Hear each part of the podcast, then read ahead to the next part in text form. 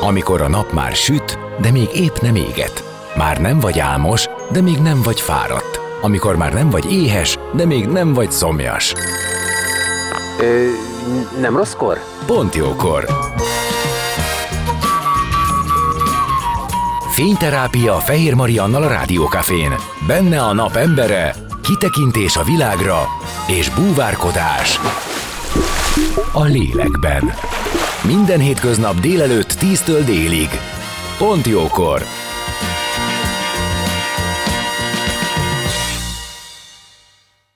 Szép napot mindenkinek, már is kezdődik a Pontjókor. Fábri György, az ELTE PPK egyetemi docense, és Diószegi Szőcs Máté a középiskolai ranglistán első helyeken lévő egyik elitiskola tanára lesznek a Pontjókor vendégei, és Szél Dávid pszichológus csatlakozik majd hozzánk, és a beszélgetésnek több minden ad aktualitást. Először is az az élethelyzet, hogy nyakunkon a felvételi, ami sok stresszt okoz önmagában gyereknek és szülőnek egyaránt.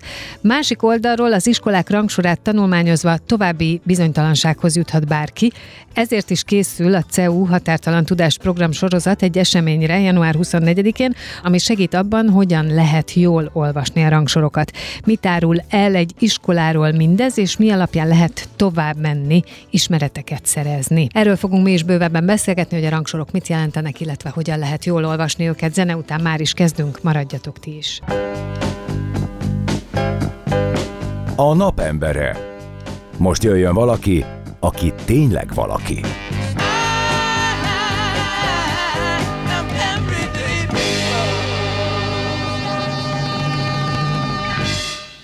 Szép napot mindenkinek, ez itt a Pont Jókor, és egy esemény kapcsán beszélgetünk. Január 24-én lesz a CEU Határtalan Tudás című program sorozatának egy következő etapja, hogyan olvassuk a rangsorokat, szakmai nap az egyetemi és középiskolai rangsorokról. És ennek kapcsán, és egyébként is, mivel felvételi előtt állunk, tehát a mindenféle iskolai felvételik előtt állunk, nagyon sokakat érint a téma. Dr. Fábri György, az ELTE PPK egyetemi docens, az egyik vendégem, és Diószegi Szőcs Máté, a középiskolai ranglistán első helyeken lévő egyik elit iskola tanára. Szép napot kívánok, szervusztok! Jó napot kívánunk, szervusztok! Jó napot kívánok! És aztán a későbbiekben majd ö, csatlakozik hozzánk Szél Dávid pszichológus is, de először ezt a ranglistát beszéljük át, illetve ennek a különböző hatásait, lényegét. Én első körben nyilván arra vagyok kíváncsi, hogy mi alapján készül ranglista az iskolákról, középiskolákról, felsőoktatási intézményekről. Mi határozza meg, hogy ki hova kerül?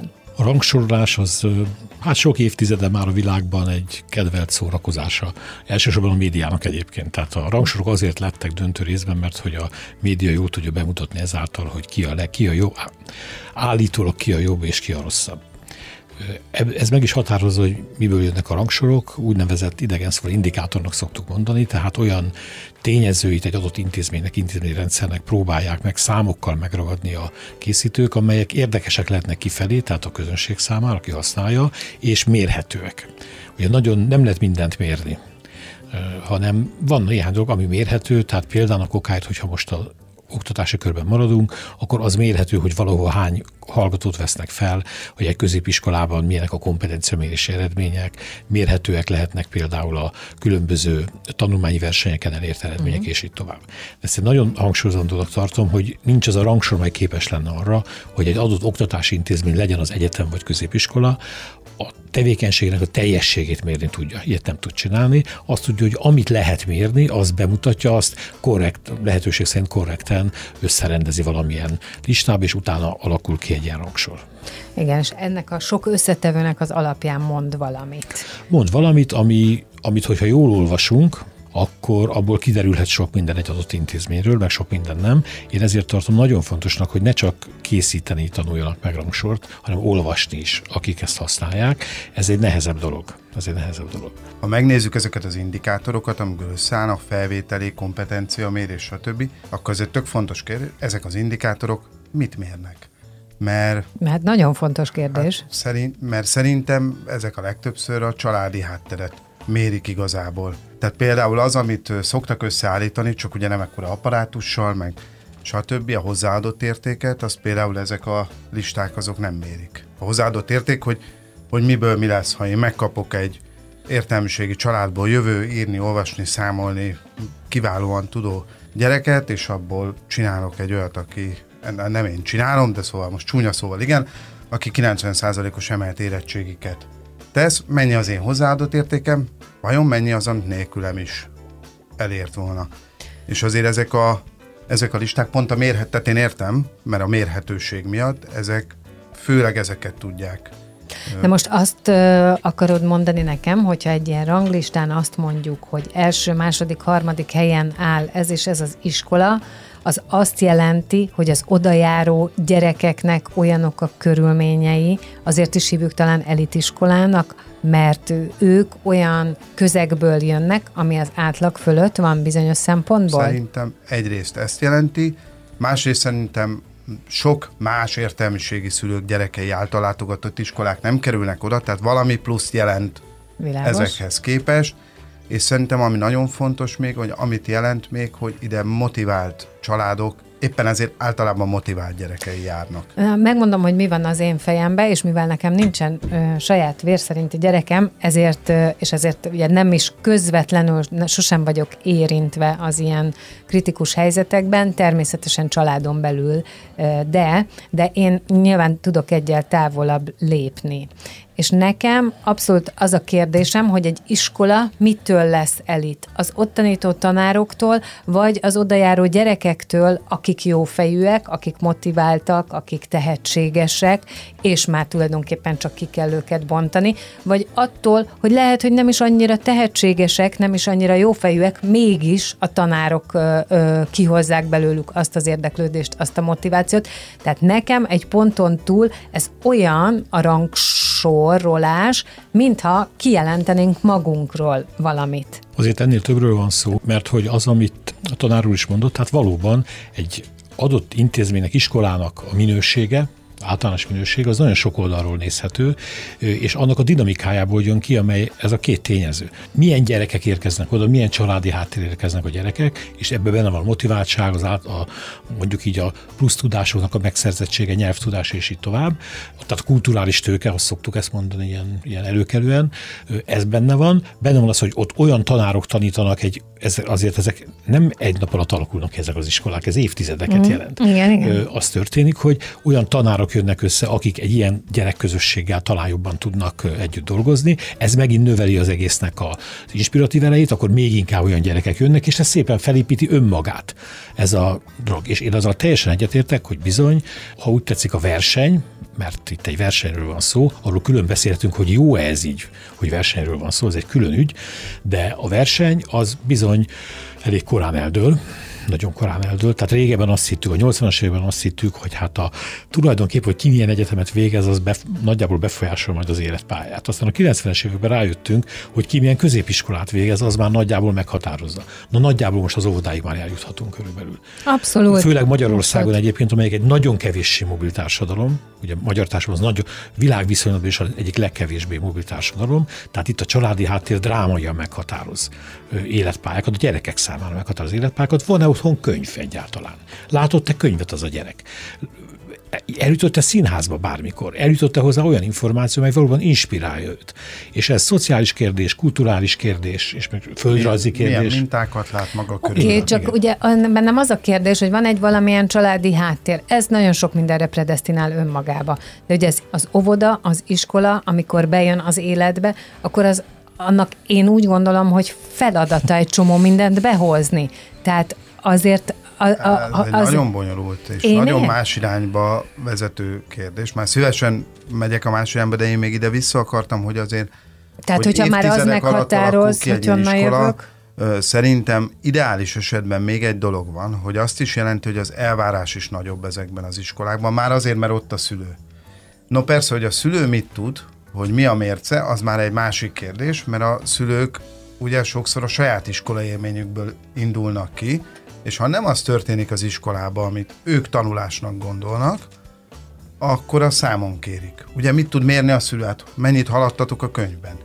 Ez például nem a tanulás mércéje, de ugye ez egy furcsa helyzet az oktatásban, hogy van a megrendelő, az a szülő, de neki semmi beleszólása nincs, hogy mi történik az iskolában.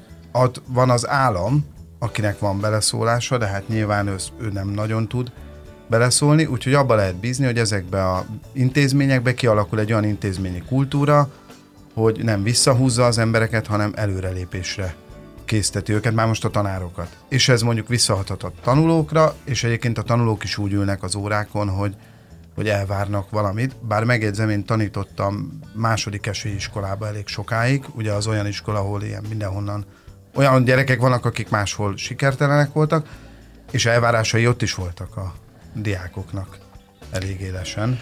Szóval, hogyha ezt visszavisszük kicsit a rangsorok irányába, azért az egy feltűnő jelenség, akár az egyetemi, akár a középiskolai rangsorokat nézzük, hogy azok meglehetősen stabilak már mint a pozíciók, az intézmény pozíció. Igen. Azért stabilak, mert pontosan ez a fajta egyenszilátsága a szülői elvárásnak, a rekrutációs, bocsánat a szóért, tehát a, a, hogy mondjuk ezt magyarul, a toborzott gyerek, oda kerülő gyerekek ö, ö, általános hátterének, illetve a tanároknak, akik ott vannak, ezek nagyon stabil dolgok. Nagyon kicsi a változás. Mégpedig azért, ennek van egy társadalmi háttere, hogy valami, hogyha ebbe az irányba elmegyünk, az kicsit elvisz a beszélgetést, van az a nagyon egyszerű társadalmi háttere, hogy a magyar társadalom hadd fogalmazok keményebben, a magyar fehér középosztály kiküzdötte magának, hogy szabadon válaszol iskolát, hogyha szabadon választ iskolátok, van egy következménye. Az a következmény, hogy az iskolarendszer nem azt, amit az előbb említettél, hogy az iskolának az lenne a dolga, hogy főleg az általános iskolának, annak aztán különösképpen az lenne a dolga, Behozza hogy a családi hátrányokat, és, ezt nem fogja megcsinálni, azért nem fogja megcsinálni, mert mi történik, koncentrálódik a tanári tudástőke, koncentrálódik a kulturális tőke, és oda jutunk, ahol mi most vagyunk, ahol mi most vagyunk, ahol például egy középiskolai felvételi az már, már az általános iskolai felvétel is egyébként, tehát a, hatos, tehát a nyolcosztályos vagy ilyesmi, az egy kőkemény megméretés, mert azt mondja minden magyar minden, minden az. Értem. Azt mondja a magyar család, teljesen joggal, ezért nem a saját szempontjából teljes joggal, azt mondja, nekem az kell, hogy a gyerekem a lehető legjobb életesét kapja meg, ezt azzal tudom neki megadni, hogy olyan iskolába íratom be, ahonnan tudom, hogy á, ide-ide tud tovább jutni, B. Tudom azt, hogy abban az iskolában olyan más gyerekekkel lesz együtt, akik szintén ezt a kulturális közeget hozzák, ismerni fogják egymást. Nem fogják bántani. Nem fogják bántani, biztonság lesz és így tovább. C. Olyan tanárokkal találkozik, akik szintén válogatott tanárok ebben az értelemben. És így kialakulnak ezek a pályák, és a rangsorokban ezek az intézmények vannak elől értelemszerűen. Tehát, és mit üzennek a rangsorok, ha úgy tetszik, én nem, nem a rangsorok ellent mondom, hanem minden rangsornak ez a sajátossága, az egyetemi rangsornak is ugyanez a sajátossága, hogy akkor ezek az intézmények a legjobbak, hiszen első, második, harmadik, tehát hova fognak orientálódni újra csak? Ugyanoda. Ezt a tudomány szociológiában úgy hívjuk, hogy Máté effektus, ugye ezt a Merton nevű tudományszociológus dolgozta ki, ami a tudományos publikációkra vonatkozik. Ugye ez a Bibliából származik, ugye a Máté evangéliumából, hogy akinek van, annak Annak adatik, aki meg nincs, az a kevés is elvétetik. Az előny folyamatosan nő. Hmm. És az történik meg, hogy a rangsorok a rangsorok, kinek készülnek a rangsorok? A közönségnek készülnek. A közönség ezt szereti, mert visszaig, egyrészt visszaigazolja. Na jó, de na szóval én hadd legyek akkor rangsor kritikus. Nekem az a bajom, hogy egy tehát, hogy hogy mondjam, valahogy a magyar társadalmat is kéne edukálni, és ez nem történik meg sehol, és amikor a leg, magukat legnevesebbnek tartó újságok is lehozzák ezeket a rangsorokat címlapon, Nyilván ez felfogható, igen, a bajnokságban első lett ez a csapat, az iskolák között első, ezt mindenki érti de hogy nem tesz bele senki erőfeszítés, hogy itt ezek a, már pedig a tudósok beletesznek, tehát megvannak az árnyalt képek az iskolákról, és ha az ember elkezd keresgélni, akkor talál olyan cikkeket, de hogy ezt nem teszik meg, hogy nem egy rangsor kéne, hanem több rangsor kéne. És egyébként igen, akár lehetne ezeket az értelmiségi rezervátumokat mondjuk egy rangsorba tenni, de szerintem tökre jó lenne egy olyan rangsor, mondjuk különmérni az alternatív iskolákat, a, mert a rangsorban egyetértek, hogy kell, mert az érthető és egyébként nem is hátrányos, ha van egy cél előttem küzdeni, de, de igen, ez így, ez így egy annyira leegyszerűsítő, egydimenziós Igen, igen meg én nekem van. inkább az a kérdésem, hogy mi, a, mi ennek az úgynevezett pozitív üzenete, mert amit ti is mondtatok, igen, ez uh, felállít egy sorrendet, ezt tudjuk, értjük, de egyébként x évre visszamenőleg meg tudjuk mondani, hogy ki ez a három iskola, aki a dobogon cserélgeti a helyét, körülbelül ez történik. És ezt ugye Gyuri el is mondta. Tehát ez igen, tehát valamilyen módon ez ki lett mondva, ez így is marad hiszen meghatározza innentől az összetételt. Hát meg lehetne nézni De... a cserélődés, mert nyilván volt cserélődés, meg lehetne nézni, hogy egy iskola ebből kiesik, mennyi idő alatt esik, és mert nekem van tapasztalatom, Na igen, de ezek, hogy egy hogy... iskola nagyon sokat romlott, nyilván semmilyen ráutalás nem fog tenni, hogy mondjuk melyik, nagyon-nagyon sokat romlott. Na, és azt például tudjuk. És tizenvalahány év alatt kezdett el eljutni mert én elég sokat találkozom egyetemi hallgatókkal, tizenvalahány évvel ezután a érezhető romlás után kezdett el az egyetemi hallgatóknál lecsapódni, hogy olyan az iskolának ugye a jó a híre, de és egész addig kritikátlanul jött vissza minden. Azért mondom, hogy, és azt tudjuk, hogy hogy kezdett el rom, romlani? Tudjuk, hogy én szintén nyilván én sem fogom mondani, az idei rangsor első tíz helyében van egy olyan iskola, ahonnan nekem személyes tapasztalatom a saját baráti körömbe az olyan mértékű bullying, ami már-már tragédiához vezetett. Tehát de, ott a közösségben mi történik. Ezeket nem tudjuk. Tehát ezeket nem tudja, de azért persze, ez mind jól lenne, és ezt kell csinálni, igen. Hát itt ülünk a médiában. Tehát én azért érdeklődéssel meg, meg elolvasom azt a lapot, vagy megnézem azt a websájtot, vagy meghallgatom azt a rádióműsort, amelyik fogja magát, és mondjuk az év 365 napján, ugye Magyarországon hány középiskola van, ugye ezres nagyságán. Tehát az történik, hogy naponta rászán minden egyes iskolának a különböző ilyen mélységig eljutó ismeret ismertetésére uh-huh. rászám majd két és fél órát. Na azt azért ezt megnézem a mai, mai média viszonyok között. Nagyon megtisztelő, hogy ennyit beszélhetünk itt a ragsorokról, ezt nagyon köszönjük, meg nagyon jó téma szerintem, de hát megnézzük a műsor szerkezeteket, akkor látjuk, hogy ez mikor fog beleférni, soha nem fog beleférni. Tehát e, magyarán én csak azt mondom, de a helyi közösségeknek se férne vajon be, ha lennének vajon helyi médiák, akkor vajon a mit tudom én, Baranya megyeieket, a saját régiójukban elérhető iskolák nem érdekelnék jobban? Minden egyes, hát, minden hogy... egyes térségnek megvan a maga médiája, a városoknak. Egyszerűen az a helyzet, hogy ez a, ugye ezt egyetemi rangsorok kapcsán dolgoztuk ki azt a, azt a közelítést a kollégáimmal, hogy, a, hogy úgy szoktuk mondani, hogy az egyetemi rangsorok, de ez a középiskolákról is igaz egyébként, az egyetemi rangsorok azok valójában nem teljesítménymérők, hanem ennek a divatosan mondom, ennek a posztmodern kornak a médiakommunikációs eszközei. Tehát egy egyetemi rangsor, hogy arról is két szót váltsuk, egy egyetemi rangsor szintén nyilván nem tud megmérni mindent, ami az egyetemen történik. Még kevesebbet tud megmérni, mint egy középiskolai rangsor, mert ráadásul egyéb más olyan szempontokat hoz be, ami valójában nem is annyira fontos az oktatás szempontjából, ezek a globális rangsorok. Gondolj meg, amikor globális rangsorok vannak, ez azért a magyar fiatalok jelentős részét érinti, akik külföldre mennek tolni középiskola után. És ránéznek egy rangsor, és azt mondják. Ezerben nincs magyar egyetem. Mondjuk, mondjuk abban éppen van, de mondjuk való nincs, és akkor mi történik? A sajtó egy emberként felhördült még régebben, most már kezdik megtanulni, hogy nem kellene, hogy hú, a Harvard mennyire előtte van, mint bármelyik magyar egyetem. Körülbelül ennyi, ennyi, jut át, ennyi jut át a közvéleményhez, miközben az az apróság, hogy a Harvardnak a éves költségvetése az nagyobb, mint a magyar felsőoktatás teljes költségvetése, és még sorolhatnám. Tehát ilyen szintig foglalkozni az intézmény bemutatásával rendkívül nehéz. Én a médiától nem is várom el őszintén szóval a mai világban, ezt nem várom el. A rangsorok arra lehetnek jók, hogy adnak bizonyos támpontokat, bizonyos megrakadható pontokat, kétségű van negatív hatásuk is, az egészen biztos, hogy van negatív hatásuk, leegyszerűsítik az iskolai teljesítménymérést.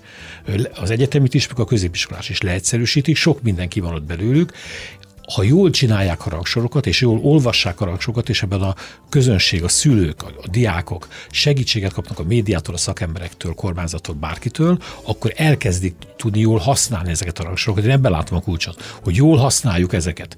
Uh, ahogyan, most tényleg egy analógiát mondva, mit tudunk minden ország gazdasági helyzetéről, hogy mennyi a GDP növekedés. Ugye nagyjából ennyit tudunk. Fogalmunk nincs róla, hogy az mi valójában, természetesen, leszámítva a közgazdászokat. Az valami kis kiinduló pont, ha kicsit utána megyünk, akkor már jobban fogjuk érteni, hogy az mi, nem mond el mindent. Tehát én csak amellett szeretnék érvelni, hogy a rangsorok sok-sok gyengesége, hibája, módszertani, egyoldalúsága és így tovább, mellett az, hogy itt vannak, az meg itt, le, itt, itt, itt vannak és itt maradnak. Ebben nem lesz kérdés. Ezen mi sok ideje küzdünk, hogy lehet változás, nem lehet változás, itt lesznek. Akkor legalább próbáljuk meg jól használni őket. De két dolog. Egy, én még soha életemben nem olvastam úgy gazdasági cikket, elég sokat olvasok, mert érdekel, amik ne úgy kezdődne, hogy a GDP adatok mellett, mögött mi van. Tehát, hogy, hogy ez a, míg az oktatásnál, én most átpörgettem jó pár cikket, azt hiszem kettőnek volt mögötte ilyen kis írás, hogy egyébként van másik típusú rangsor is, ugye ez a hozzáadott érték alapján,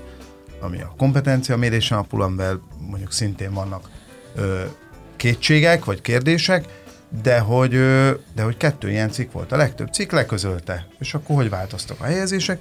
Ebben van felelősség, de a másik, hogy én, tehát például nem tudom, kutatók mennyit foglalkoznak vele, azt sokkal többet, mint ami eljut, de én engem nagyon érdekelnének olyan kutatások például, tehát mondjuk egy kísérlet, úgy ugyanazzal a gyerek populációban, mondjuk egy iskolában vajon mi történik ugyanazzal, ahol mondjuk köztudomásról kevésbé jó tanár van, és mondjuk egy jó tanár, hogy vajon hogy, hogy alakul az érettségük, mert ugye azt se felejtsük el ezeknél a értelmiségi szülők által látogatott, vagy motivált, mondjuk a motivált szerintem jobb, a motivált szülők és kapcsolatokkal rendelkező szülők, Például én mondjuk rosszul végzem a munkámat, nem tanítok rendesen, bemegyek össze-vissza, beszélek, mit fog csinálni a szülő, aki azt akarja, hogy a gyerek eljusson az egyetemre, el fogja küldeni magántanárhoz.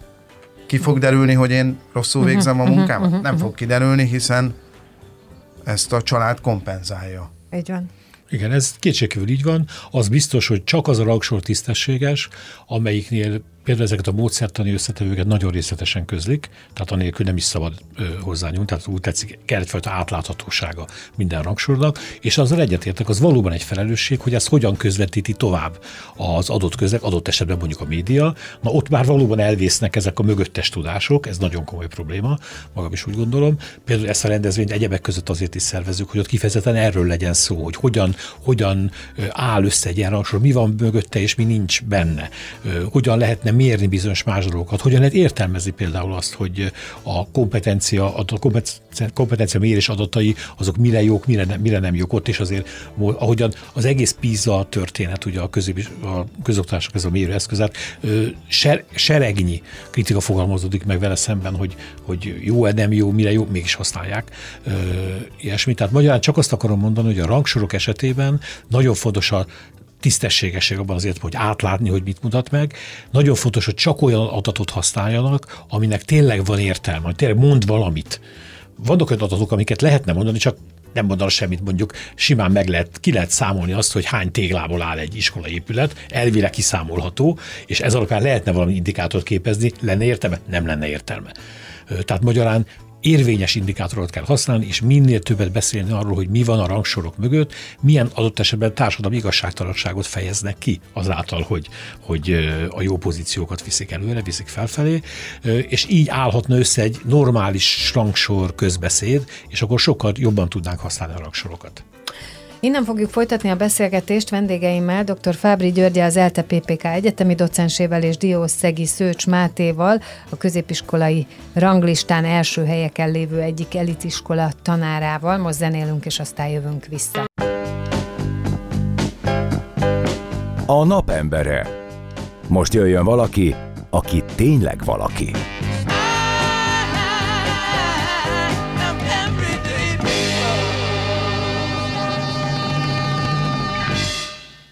Szép napot mindenkinek, már is folytatódik a Pontjókor. Vendégeim továbbra is dr. Fábri György, az ELTE PPK egyetemi docense, és Diószegi Szőcs Máté, a középiskolai ranglistán első helyeken lévő egyik elitiskola tanára, és az iskolák rangsorolásáról beszélgetünk, illetve arról, mit üzennek ezek a rangsorok, hogyan lehetne jól olvasni. Erről lesz egyébként egy rendezvény, a CEU határtalan tudás rendezvény sorozat következő programja, január 24-én lesz, ahol egyébként Fábri Györgyel lehet is találkozni, lesznek ö, kerekasztal beszélgetések, de kötetlen beszélgetés is, amennyire ö, jól tudom.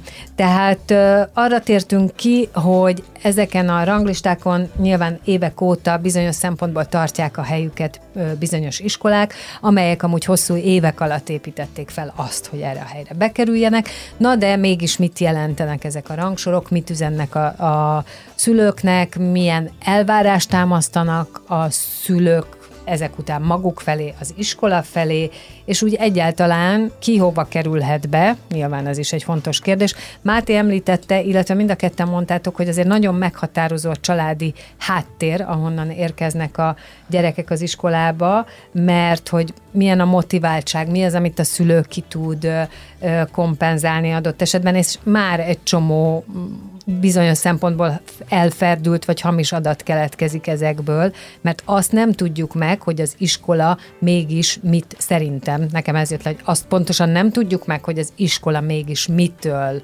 ö, elit, ha a tanáraitól, a gyerekeitől, vagy azt, amit ezek a tanárok és gyerekek együtt létrehoznak, de az biztos, hogy meghatározza az életet, és nagyon nagy stressz tesz ez egyébként a szülőkre is, én azt gondolom, hogy főleg akkor, hogyha arra motiváltak, hogy ebbe vagy abba az iskolába kerüljön be.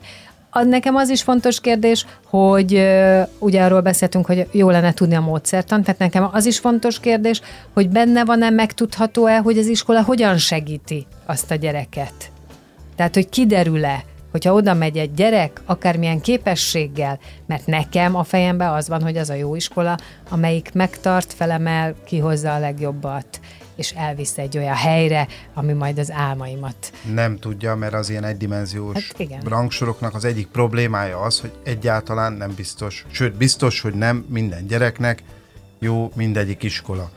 Tehát például, ahol én tanítok, az körülbelül tudom, hogy milyen típusú gyereknek jó, és milyen típusú gyereknek nem jó, és a gyerekek sokfélék, tehát ez a... A típus alatt azt érted, hogy mennyi figyelemre van szüksége, mennyire képes önállóan stressztűrő működni, képesség stressztűrő, például, monotonitástűrés. monotonitástűrés az például fontos, egyfajta ilyen normakövetés az fontos. Nyilván ez például, hogy mondjak ilyen vizéket, ö, konkrétumokat, mondjuk, hogy mekkora egy iskolában az osztálylétszám. Uh-huh. Hát van amelyik gyereknek, mondjuk ha berakjuk 32 gyerek közé, akkor az nem fog menni. Nem, nem, nem fog megszólalni 31 másik gyerek előtt, soha nem fogja magát föltalálni. Még ha beraknánk 12 fő közé, akkor ott ő, ő nagyon boldogan szépen kivirágozna. Van amelyik gyereknek pont, hogy jót tesz. Van amelyik gyereknek jót tesz a verseny. Van amelyik gyereknek rosszat tesz a verseny. Uh-huh. Tehát, hogy ö, van amelyik gyereknek nagyon szüksége van a keretekre, és pont, hogy arra van, tehát, hogy attól fog jobban teljesíteni, ha megvannak a nagyon szigorú keretek, van amelyik gyereknek kifejezetten blokkolja a teljesítményét a keretek, tehát hogy ezeket, ezeket mind nem tudjuk meg belőle. Szóval ez egy kicsit olyan, hogy egy ilyen hasonlatot mondjak, mint a manapság divatos kifejezés a személyre szabott orvoslás, ugye? Tényleg az lenne az ideális, hogyha valami beteg, betegsége van, akkor bemegyek az orvoshoz, aki az egészet látja, hogy milyen vagyok, a kortörténetemet, és hiába a lábam fáj, de azért tudja azt, hogy volt valamikor egy fogfájásom, aminek a gyulladt idege valahol van, és akkor egyébként a genetikai térképem is ott van előtt, és minden egyéb. Ehhez képest ugye beveszünk egy aspirint, mert hogy Igen. vannak ilyen egyszerűsített helyzetek. Nyilván ez most egy feszített hasonlat volt. De ez szerintem nagyon, Csak azt akartam mondani láttatja. ezzel, Igen. hogy valóban a rangsorok nagyon sok mindent nem tudhatnak, valóban egy nagyon jó esetben két-három dimenziósak, akkor már egy nagyon jó esetről beszéltünk. Éppen ezért nagyon fontos, hogy az előbb mondtunk, tudjuk azt, hogy hogyan kell olvasni őket, de még egy dolog nagyon fontos, hogy azért azzal tisztában kell lennünk, hogy a továbbtanulók egyetem esetében egészen biztos, de a középiskoláknál még inkább a továbbtanulást a rangsorok maguk csak nagyon kis részben határozzák meg. Tehát a, a családi determináció, a családi háttér az nem csak azt dönti el, hogy bekerülöd, hanem, hanem azt is, hogy egyáltalán miben gondolkodhat. Gondoljuk csak a regionalitásba. Tehát a, a budapesti élgimnáziumoknak, elitgimnáziumoknak a diák összetételében, most nincs pontos adat nálam, de azért a budapesti gyerekek, vagy Budapest környéki gyerekek finoman szólva is felülreprezentáltak. És ezzel még nem mondtam semmit. Ugye nem életszerű azt mondani, hogy az országnak egy távolabbi pontjából tömegesen fognak ezekbe az iskolába tanulni, mert nem fognak, mert egyszerűen utazás, kollégium sorolhatnám Hát tovább. meg eleve az általános iskolájuk nincs azon a rangsorba, ami miatt ő Ezt bekerülne persze, ide. tehát én- A, nem a- az a- a- általános nem, ö, iskolán múlik, ez- hogy ki kerül be. Én ez nem- örömmel hallom. Nem, nem, nem, nem azon múlik. Én csak egy, csak egy elemet mondtam, tehát csak egy földrajzi elemet, és még sok mindent lehetne mondani. Tehát itt azért nagyon sok minden eleve meghatározott abban, uh-huh. hogy ki miben gondolkodhat egyáltalán személyes érdeklődéstől kezdve, vagy éppen ez a, az egyéniség. A szülő nagyon rosszat tesz, én nagyon rangsorokat csinálok, és mindig elmondom, nagyon rosszat tesz az a szülő, aki csak a rangsor alapján akar választani, mert akkor az fog történni, hogy a gyerekét félreviheti. Mert lehet, hogy egy intézmény az első helyen van, vagy a második helyen van, de annak a gyereknek nem jó az az intézmény ezek miatt a tényezők miatt például, amit tanár úr itt mondott. Tehát magyarán én csak azra utalok, hogy a rangsoroknak a, a hatóköre, az, hogy mit tudnak egyáltalán teljesíteni, azzal érdemes tisztában lenni. Na, de ez az akkor, amiben kell segítség, mert pontosan, amit Máté elmondott, igen, az egy nagyon fontos, hogy előbb a gyereket kellene látni, ott maga teljes valójában, és utána azt, hogy, hogy a, a rangsor szerinti iskolákkal egyáltalán ő passzol-e, csak pont azért, mivel rangsorok vannak, és én valószínűleg ezen lovagolok most már hosszú ideje, hogy ez a szülőknek üzen valamit, hogy ezt kell hozni. Tehát a szülőket is vé- félreviheti, ha nem tudják, hogy kell olvasni. Úgyhogy nyugodtan térjünk rá ki, hogy mit gondoltok, hogy hogy kell ezt jól olvasni. Csak egy szerintem magáról az iskoláról való beszéd nagyon leegyszerűsödött az utóbbi mondjuk tíz évben biztos. Tehát valahogy, hogy hallgatom, hogy hogy beszélünk a, a nagy közvéleményben, hogy beszélnek iskoláról, én iszonyú leegyszerűsítő kérdések lettek, ráadásul minden ilyen pártpolitikai kérdésé vált, tehát nem lehet úgy megszólalni, hogy a hogy az ne menjen be ebbe a pártpolitikai erőtérbe, és nincs ilyen árnyalt beszédmód az iskoláról, többek között azért, mert maga az oktatáspolitika egy egyszerűsítés felé ment. Tehát mi történik? Ugye ilyen egyenlősítés van a iskolák terén, óriási központosítás van, nyilván ezeket nagy központokból igazgatják, tehát hogy afelé menjünk, hogy nincs is semmilyen igény sincs, szándék sincs arról, hogy úgy beszéljünk árnyaltan, tehát mondjuk te egy elkötelezett szülő vagy, te meg akarod tudni, hogy a körzetedben elérhető mondjuk a első három iskola, hogy ezek valók-e a te gyerekednek. Nincs hozzá támaszod, hogy megtud, ha van hozzá kapcsolatod, akkor, tehát nyilván akik engem ismernek, azok fölhívnak. De ilyen is, ilyen a gyerekem, szerinted nálatok. De hát ez, tehát hozzám és a kollégáimhoz az emberek többsége nem fér. Szóval, hozzá. amikor elkezdtük csinálni, most hát több mint két évtizeddel az egyetemi rangsorokat, akkor volt egy nagyon fontos mondatunk szerintem, és ez ide kapcsolódik. Azt mondtuk, hogy nagyon sokan, ugye akkor kezdett el a felsőoktatás kinyílni, csúnya szóval tömegesedni, tehát egyre több hallgató jött. Ez mit jelentett? Ez azt jelentette, hogy kitágult azoknak a köre, akik egyáltalán az egyetem... Sok rossz kedvű tanult. Én úgy emlékszem. Hát, Én akkor mentem, amikor igen. kinyílt, és nagyon sok rossz kedvű ez az, de, de, ha társadalomnak nézem, ez mit jelent? Ez azt jelenti, hogy nagyon sok olyan ö, család került az egyetemi felsőoktatási továbbtanulás közelébe, akiknek nem volt ilyen információforrásuk. Hiszen korábban egy szűkebb körnél sokkal nagyobb volt az esély, hogy ismertek egy oktatót az egyetemről, ismertek olyan embert, aki ott végzett, és így tovább. Ha tágabb a kör nem ismer, valamilyen információt hozzá el kell juttatni olyan módon, amely kellőképpen differenciált, amennyire lehet, és kellőképpen informatív. Annak idején még volt arra idő, én emlékszem az első rangsorok, amiket csináltunk, például egyetemi rangsorokat, ott valami 31 nehány indikátort használtunk, a hallgatókat kérdeztük meg, nagyon sok szempontból, hogy mit gondolnak az egyetemről, mit tapasztalatok, ott mennyire foglalkoznak velük, és így tovább, és nem sorolom. Ma ez leszűkült, egész egyszerűen, amiről korábban beszéltünk, ilyen ma az információ áramlás, nem csak az iskoláról való beszéd silányult el, vagy egyszerűsödött, hanem bármiről való beszéd.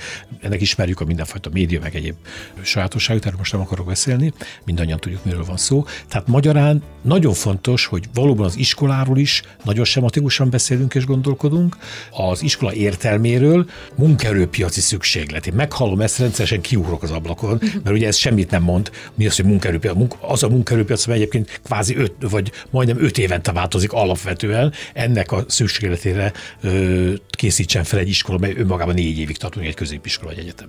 Tehát magyarán itt az árnyalt beszéd az valóban nagyon fontos volna, valóban nagyon beszűkült, tehát amikor a rangsorok használhatóságáról beszélünk, akkor arról, akkor egy, valójában egy felelősségről beszélünk kedves szülő, kedves állampolgár, kedves intézményi ember, kedves médiamunkatárs, leszel szíves energiát fektetni benne, hogy körülnézel. Nem elégszem meg azzal, hogy egy listán ott van a harmadik, tizenhetedik helyen, hanem megnézed, mert például még egy dolog történt, az iskolák nagyon sok információt adnak önmagukról.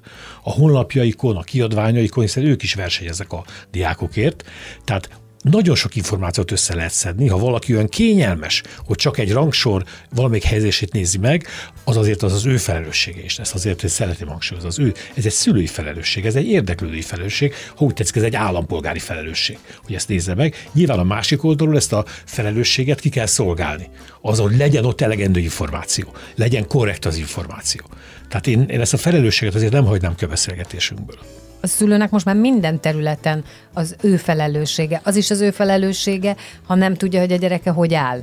Tehát amikor kiderül, hogy hoppá, én ezt nem is tudtam, hogy azért már nem az van, mint a mi időnkben, hogy akkor tudta, ha az ellenőrzőmet látta, és én azt minden nap hagytam az iskolába, tehát a szülő, a szülőnek minden rendelkezésére áll jelen világba, hogy tájékozódjon, legalábbis sok minden hogy tájékozódjon arról, hogy a gyereke hogy áll, hogy tanul, hogy érzi magát. Mert az is egy felelősség, hogy beszélsz erről a gyerekkel rendesen, meg tudod-e, hogy ő mibe van. Beszélünk egy olyan társadalomról, ahol a társadalom majdnem egyharmada funkcionális analfabéta. Egy olyan társadalomról, Igen, de most éppen az... Ahol, a, ahol az egyharmad az, az nem tud értelmezni egyszerű szövegeket sem. Beszéljünk egy olyan társadalomról, ahol most a pedagógus tüntetése kapcsán ugye sokakkal beszélgettem az iskoláról Magyarországon nem tudnak semmit az emberek, hogy mi történik az iskolában.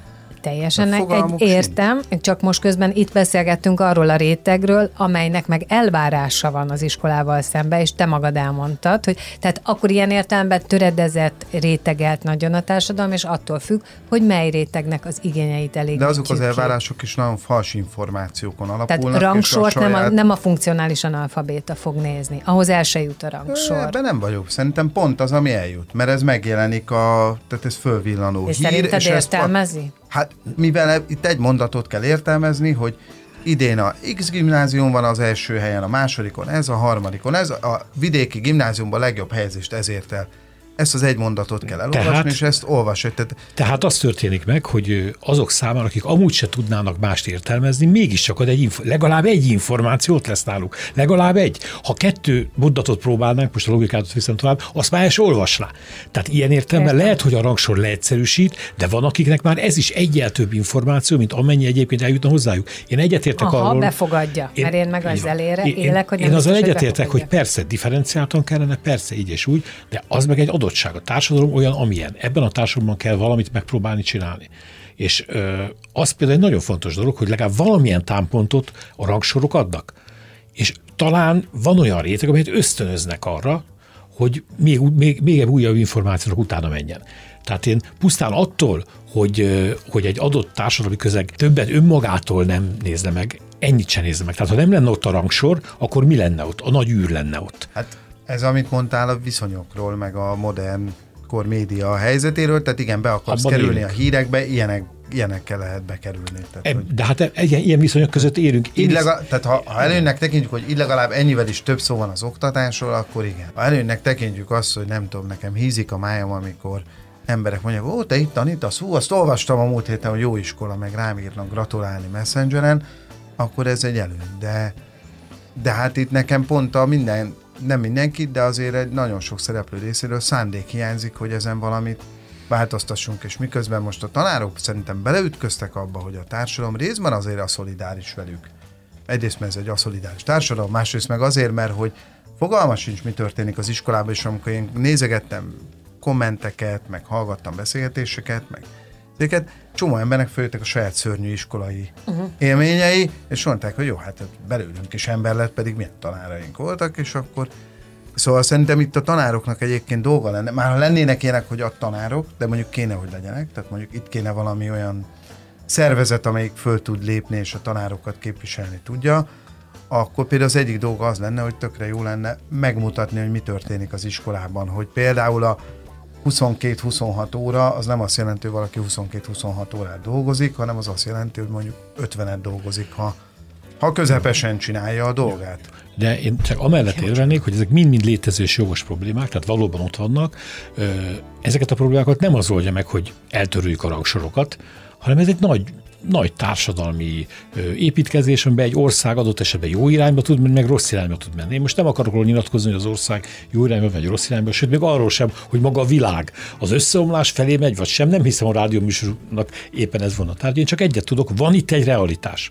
Az a realitás van itt, hogy információkra szükség van, információk különböző mélységű, különböző differenciáltsággal tudnak megfogalmazódni. Nagyon lényeges, hogy az iskolák önmagukról minél többet információt adjanak. Ennek lehet egyfajta eleme, kiegészítő eleme, ösztönző eleme, mindegy, minek hívjuk. Egy rangsor, aminek számtalan számtalan gyengesége van, módszertani gyengesége van, a hatásai ellenmondásosak, van pozitív hatása, meg van negatív hatása. Mit tudunk csinálni? Próbáljuk meg a pozitív hatásokat felerősíteni, a negatívukat meg amennyire lehet csökkenteni, kiküszöbölni. Nekem az alapmondatom erre a Cambridge-nek, amelyik nem egy nagyon rossz egyetem a világon, annak a alkotszerátot az a rektora legyenértékű, őnek volt egy mondása, azt mondta egy konferencián, ott voltam, hogy ö, tudjuk jól, hogy az egyetemi raksoroknak számtalan módszertani problémájuk van. Ez is rossz bennük, az is rossz bennük. Ezt nem mérik, azt rosszul csinálják, stb. De azért, amikor látom, hogy Cambridge az első között van, jól érzem magam. Szóval azért, azért van egy ilyen hatása is. Hogyne. Jó, most uh, hírek jönnek, zene és hírek jönnek, és utána folytatjuk a beszélgetést. Vendégeimmel dr. Fábri Györgyel, az ELTE PPK egyetemi docensével és Diószegi Szőcs Mátéval, a középiskolai ranglistán első helyeken lévő egyik elitiskola tanárával, és ha minden jól megy, bekapcsoljuk Szél Dávid pszichológust is. Maradjatok ti. A napembere. Most jöjjön valaki, aki tényleg valaki.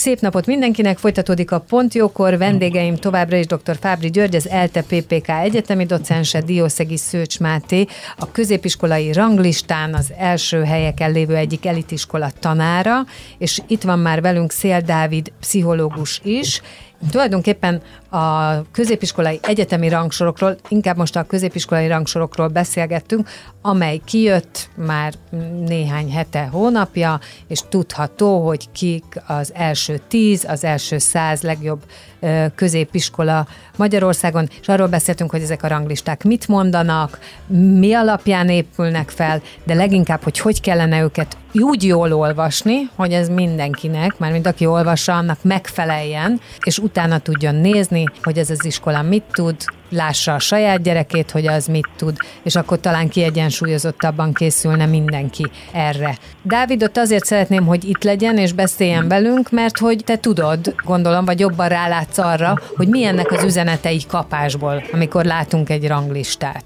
Hát ennek ugye Magyarországon nincsen másik lista, ez az egy lista van, ami széles igen, közönség számára hozzáférhető. Igen. Tehát azt, azt óvatatlan azt gondolják az emberek, hogy ez a lista azt mutatja, hogy aki, aki olyan iskolába jár, aki ami ezen a listán rajta van, az egy jó iskola, annak a gyerekének onnantól jó sorsa lesz. És az, hogy egy iskola az lehet sok szempontból jó, mert a gyerekek sokfélék, az, az nem jön elő, mint szempont, és ez nagyon félrevezető így módon szerintem ez a lista. De rendben van, hogy van ez a lista, csak jó lenne, ha lenne még csomó más lista is mellette, csak nagyon kevés nehezen hozzáférhetek az adatok. De hogy ennek van egy olyan üzenete szerintem nem is feltétlenül a gyerekek, hanem a szülők számára, hogy már pedig akkor lesz az én gyerekemből valaki, hogyha innen fog valamelyik iskolába bejutni. Abszolút gondolom, és arról is beszéltünk, hogy ez a nyomás már egyre, ahogy haladunk előre az időbe, egyre megy vissza az időbe, tehát már-már arról beszélgetünk, hogy melyik általános iskolából hova tud majd menni. Pontosan, és ez nagyon jellemző szerintem a hazai közoktatásra, hogy, hogy sose abban van a gyerek, amiben nem van, tehát óvodában már az van, hogy ez majd általános iskolában nem fog beleférni, alsóban hát azért most még oké ez, de felsőben már biztos nem lesz jó, és így, így megyünk tovább, és az, az, az következő lesz, hogy a gyerekek sose abban az életkorban, tehát nem élheti meg azt az életkort, amivel éppen vannak, hanem minden, mindig már egy következő életszakasztól kell szorongani. Ez már önmagában szerintem egy káros következmény, de ö, arra is kíváncsi lennék, hogy még milyen káros következmény rejt ez magába hosszú távon, akár a szülő-gyerek kapcsolatban, az elvárásban, és egyébként a, megéljük azt ö, szintén egy aktuális időszakban, hogy együtt lehetünk, vagy inkább a fölött szorongunk, hogy hogyan kell majd jövőre teljesíteni ennek a. De nem csak a szülő-gyerek kapcsolattal érdemes foglalkozni, az osztályközösséggel is, uh-huh. uh, hogy, hogy, a, hogy, hogy nagyon könnyen elindulhat egy, egy egészségtelen versengés a gyerekek között a, a, a, abban a szempontból, hogy ki melyik iskolába lesz majd alkalmas, ezek kapcsolatban mindenféle tévhitek, meg nyitottak keringhetnek az osztályon belül. A, én azt gondolom, hogy ez nagyon-nagyon sok múlik a szülőkön, hogy ezt a, ezeket a, ezt a listát egyáltalán prezentálják a gyerekek felé, vagy ők hogyan kommunikálnak otthon az, az iskolákról, illetve az iskolák vélt vagy valós pozícióitól. A szülők szoktak elsősorban nagyon izgulni azon, hogy a gyerekekkel mi lesz, és ez izgalom az, ami átmehet utána a gyerekekbe. És hogyha a gyereket esetleg nem veszik fel abba az intézménybe, mert a szülő annyira szeretné, akkor gondolhatja, hogy ő elrontott valamit, már a szülő saját magára, vagy ő elrontott valamit, vagy a gyerekét ben fektetett bizalma az, ami csorvulhat, és ez aztán kihat a kettői kapcsolatára is, vagy a szülő-gyerek kapcsolata is. És hát egy gyerek azért minimum négy évig jár középiskolába, de, de sokan hat évig vagy nyolc évig, és akkor az, hogyha az rég egy ilyen rossz engedi a szülő a gyerekét abba az intézménybe, az, az semmiképpen se jó. Világos. Egy jó szülő kapcsolatot. A Máté itt jegyzetelt és szót is kérne, úgyhogy mondanám, vagy adnám neki, Diószegi Szőcs Máté. Hát csak annyi, hogy a, szóval egyrészt igen, ez a fal, amit elhangzott, hogy fals információk. Tehát az én tudásom szerint, amikor én még olvastam mindenféle felméréseket, az iskolai sikeresség és az életben való sikeresség az nem függ össze. Az, hogy persze milyen közegbe járunk, meg kikkel járunk, együtt az összefügg, de a családi háttér az ennél sokkal fontosabb, és épp ezért szerintem, vagy ez én tapasztalatom az, hogy nagyon-nagyon károsan, nagyon sok szorongást tesznek rá a gyerekekre a szülők, és ők maguk is rettenetesen sokat szoronganak, és már a hat éves gyerekeknél a tehát nálunk is a gyerekeknek mindig azt, azt mondják, hogy, hogy a jövőjéről dönt. Már hetedikben, már kilencedikben, tehát egy 12 éves, egy 14 éves gyerek a jövőről dönt, miközben a munkaerőpiacon meg azt látjuk, hogy még nagyon sokszor lehet korrigálni, és egyáltalán nem. És ugye az is elő szokott kerülni, hogy a magyar iskolák mennyiben olyan képességeket erősítenek, amik aztán később jól jönnek, mert úgy tűnik, hogy azért annyira nem. Azért az egy szociológiai tény, hogy az elitoktatásból kikerülőknek lényegesen jobbak az életpálya esélyeik. Nem feltétlenül csak azért, vagy akár elsősorban sem biztos, hogy azért, mert hogy milyen oktatás, szűk értelemben oktatásban volt részük, hanem éppen a kapcsolati tőke miatt, Igen. éppen amiatt, hogy egy más típusú szocializáció mentek keresztül, éppen azért, mert hogy akár önmaguk egyfajta önbizalom, nagyobb önbizalommal mennek ki a munkaerőpiacra, vagy bárhova, tehát azért azzal egyetértek, hogy nem egyszerűen az oktatáson múlik, hanem inkább azzal a köze, azon a közegen múlik, hogy igen, ő ebben és ebben az iskolában járt, ilyen is ilyen kapcsolatai lettek, be tudja írni az életrajzába, hogy én ott végeztem, a osztálytársa meg itt és itt fog tanulni, tehát azért ez egy nagyon erős determináció, és ennyiben viszont tényleg az ilyen értem az életpályáról van szó, de hát ez olyan, mint mindannyiunknak minden döntésével az életpályánkról van szó, az, hogy képesek vagyunk felülírni természetesen egy következő döntéssel, egy jobb döntéssel, egy jobb szembenézéssel adott esetben. Ezzel picit hadd szóval, hogy szerintem az nagyon számít, hogy kikkel jár együtt, de ha mondjuk elviszem egy olyan alternatív iskolába, ahol szintén az értelmiségi elit gyerekei járnak, akkor ezt ugyanezt megkapja, és mondjuk igen. nem stresszelte nagyon. Igen, Tehát, hogy de ugyanezt számít. történik. Ugyanezt történik. Tehát Igen. ezt mondom, ugyanezt történik, hogy a, a társadalomnak privilégiumokkal rendelkező csoport, az mindegy, hogy alternatív, vagy állami, vagy félállami iskolában, de megtalálja ezeket az erőforrásokat a gyereke számára, és ezek szerint fog dönteni, és bizony azáltal, hogy ide bekerülni, az egy óriási erőnt jelent, éppen ezért nagyon nagy stressz zúdul a szülőkre, a gyerekekre, hogy akkor oda bekerüljenek. Tehát ennek ez a rossz dinamikája, úgy tetszik. Itt nagyon fontos dolog hangoztak el, de hogy szerintem van egy még egy hátrébb egy tényező, amiről viszont nem volt szó. Az, az is ez pont most a Berényi Eszter oktatáskutatónak a kutat, kutatásából ült ki, hogy a, az él, élmezőnyben végző iskolákba elsősorban vagy jó, jó módú és vagy nagyon magas kulturális tőkével rendelkező családok gyerekei kerülnek be. Tehát nem biztos, hogy az iskola hozzáadott értéke az, ami itt elsősorban számít, hanem a családoknak a hozzáadott értéke. Tehát eleve magas kulturális tőkével rendelkező gyerekek kerülnek az eleve jobb iskolákba, ahol aztán ezekkel a gyerekekkel akár frontálisan is nagyon könnyű komoly eredményeket elérni. Szóval az, amit én most szeretnék, az az, hogy, hogy a, a, a HVG lista, meg egyébként a hozzáférhető lista, tehát a HVG lista az nem nézi a hozzáadott értéket, lista az kizárólag azzal foglalkozik, hogy, hogy, hogy milyenek a kompetenciamérések és az eredmények a felvétel Jó, de akkor visszakérdezek például Igen. a szülők értelmiségi előtt szülők. Ők sem nézik a hozzáadott értéket. Ők azt nézik, ők hogy e- ez az, ez az iskola nekik ezt a versenyt megadja. Tehát, ilyen, tehát ezt azért innen is nézzük egy kicsit, hogy mi a közönségnek a Igen. vágya. Tehát itt Szerintem ez... az eredményt nézik, hogy újra termelődik az elit. Így van. És ez nehézen, nehezen férhet be bárki más. Igen, ez történik. De Igen. így van. És az elit, ebben, az elit ebben rendkívül jól érzi magát, ezt tegyük hozzá. Hát természetesen, hát ennyi. magát senki nem akarja Pontosan, erről beszélek. Tehát elvárhatjuk persze egy egyetemi rangsor rangsortól, vagy egy középiskolai rangsortól, vagy bárkitől, hogy felforogassa egy társadalom viszonyait. Szép cél, mindenkinek sok sikert kívánok ehhez, de nem biztos, hogy ott lehet elkezdeni ezt. Viszont akkor, ha már ezt szóba hoztam, ha volt egy lista, a Halka István, egy másik oktatáskutatónak 2014-es listája, ami a hozzáadott értékkel foglalkozott, egészen más lista jött ki, mint ami a HVG rangsorban ki szokott jönni. Ami lista az pont ez, hogy bekerül egy gyerek, bármilyen szociális háttérrel, és létre fog jönni valami fajta társadalmi mobilitás, tehát nem úgy, nem olyan majdnem szóval nem úgy fog kikerülni, mint ahogyan bekerült. A jelenlegi oktatásban viszont a legtöbb iskolában és a HVG listájában ilyen iskolák vannak, hogy ahol úgy kerül ki egy gyerek a közoktatásból, ahogyan bekerült. Na jó, itt a, mund- a mundér becsületének védelmében egy mondatot azért hadd mondjak el, tehát hogyha most ideadják nekem a messzit, hogy fejleszek rajta, tehát rajta valószínűleg keveset fogok tudni fejleszteni. Tehát, hogy itt azért arról is szó van, hogy akinek eleve nagyon magasak a, ezek a készségei, képességei, tehát a kompetenciái, azokon sokkal kisebb hozzáadott értéket is lehet hozzátenni, vagy olyat lehetne, amit nem lehet mérni, de arra ugye jelenleg mondjuk a nemzeti arabtanterv, meg a kerettantervek azok nem nagyon adnak lehetőséget. Tehát ugye nincs lehetőség arra, hogy ma egy, ma egy iskola azt mondja, hogy na figyeljetek, hozzám értelmiségi gyerekek járnak, ők tudnak egy csomó mindent mondjuk megtanulni, én akkor most más csinálok velük, mert nem lehet. És egy dolgot hadd tegyek hozzá, tehát fontos, hogy készült egy ilyen lista, most egy másik kolléganő csinált egy ilyen listát, tehát magyarán ezeket meg lehet nézni. Van olyan szülő, akinek ez lesz a fontos. Van olyan szülő, akinek más a fontos. Tehát azt hiszem, hogy ez nagyon jól kiegészítik egymást ezek a különböző listák, nincs ezzel semmi probléma. Azon nem tud változtatni a dolgom, amiről az előbb beszéltünk, ez a fajta önmozgása. Önmozgása a társadalmi csoportoknak, önmozgása a társadalmi elitnek, az meg olyan, amilyen azon egy nagyon komoly tudati változás segítene, vagy módosítana, hát sok sikert ennek a kiválásához.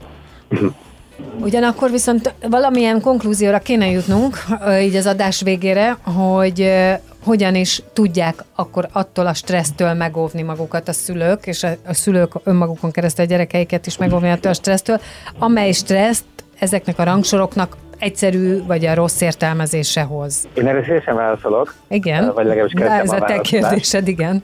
Hogy, hogy az, amit én gondolok erről az az, hogy, hogy a szülőknek a fejében radikálisan át kell alakítani a felvételrel kapcsolatos gondolkodásmódjukat, tehát hogy nem élet-halál kérdése, az sokkal fontosabb, hogy ők mennyit tudnak, akarnak, szeretnek a gyerekeikkel beszélgetni, foglalkozni. Ez nagyon-nagyon fontos kérdés. A másik, hogy a gyerekeket, gyerekekkel is rengeteget beszél arról, hogy mit jelent a felvételi, a siker, a, nem a sikert érdemes jutalmazni, díjazni, most nem feltétlenül konkrét díjról, meg jutalomról beszélek, hanem egyáltalán verbálisan, hanem a részvételt, az a gyerek, aki felvételizik, az egy nagyon-nagyon komoly munkát végez, mert a tananyag megtanulása mellett még a felvételés készül, tehát két műszakban dolgozik szerintem egy felvételre készülő gyerek és a felvételét megíró gyerek. És az még fontos, hogy ne egy iskola legyen a, a, a, a listában, ahova a gyerek szívesen menne, hanem legyen elég sok iskola, most nem akarok konkrét számokat mondani, legyen több iskola is, és a lista hátrébb lévő iskoláik között ne olyan iskolák szerepelnek, ahol na jó, ha minden kötél szakad, akkor hajlandó vagyok ide járni, hanem gondolkozom a saját, a saját magára a gyerek differenciáltan, és, és legyen minél több választása a, a egymás, tehát hogy akár egymástól radikálisan különböző iskolák is megfelelhetnek egy gyereknek, mert, a, mert lehet, hogy radikálisan különböző érdeklődési körei is vannak a gyerekeknek. Tehát, hogy sok, sok iskolát, sok iskolában érdemes gondolkodni.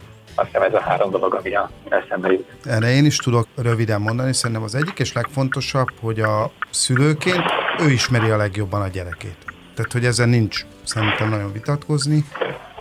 Való, és szerintem a legfontosabb, amit adhat a gyereknek, hogy bízik benne, és ezen, hogy én mit tudok a gyerekemről, hogy ő miben jó, ezen semmilyen rangsor, felvételi, versenyeredmény nem fog változtatni. Szerintem, ha egy szülő nagyjából ezt sugározza a gyereknek, akkor, akkor valójában teljesen mindegy, hogy milyen eredményeket ér el ezeken a frontokon.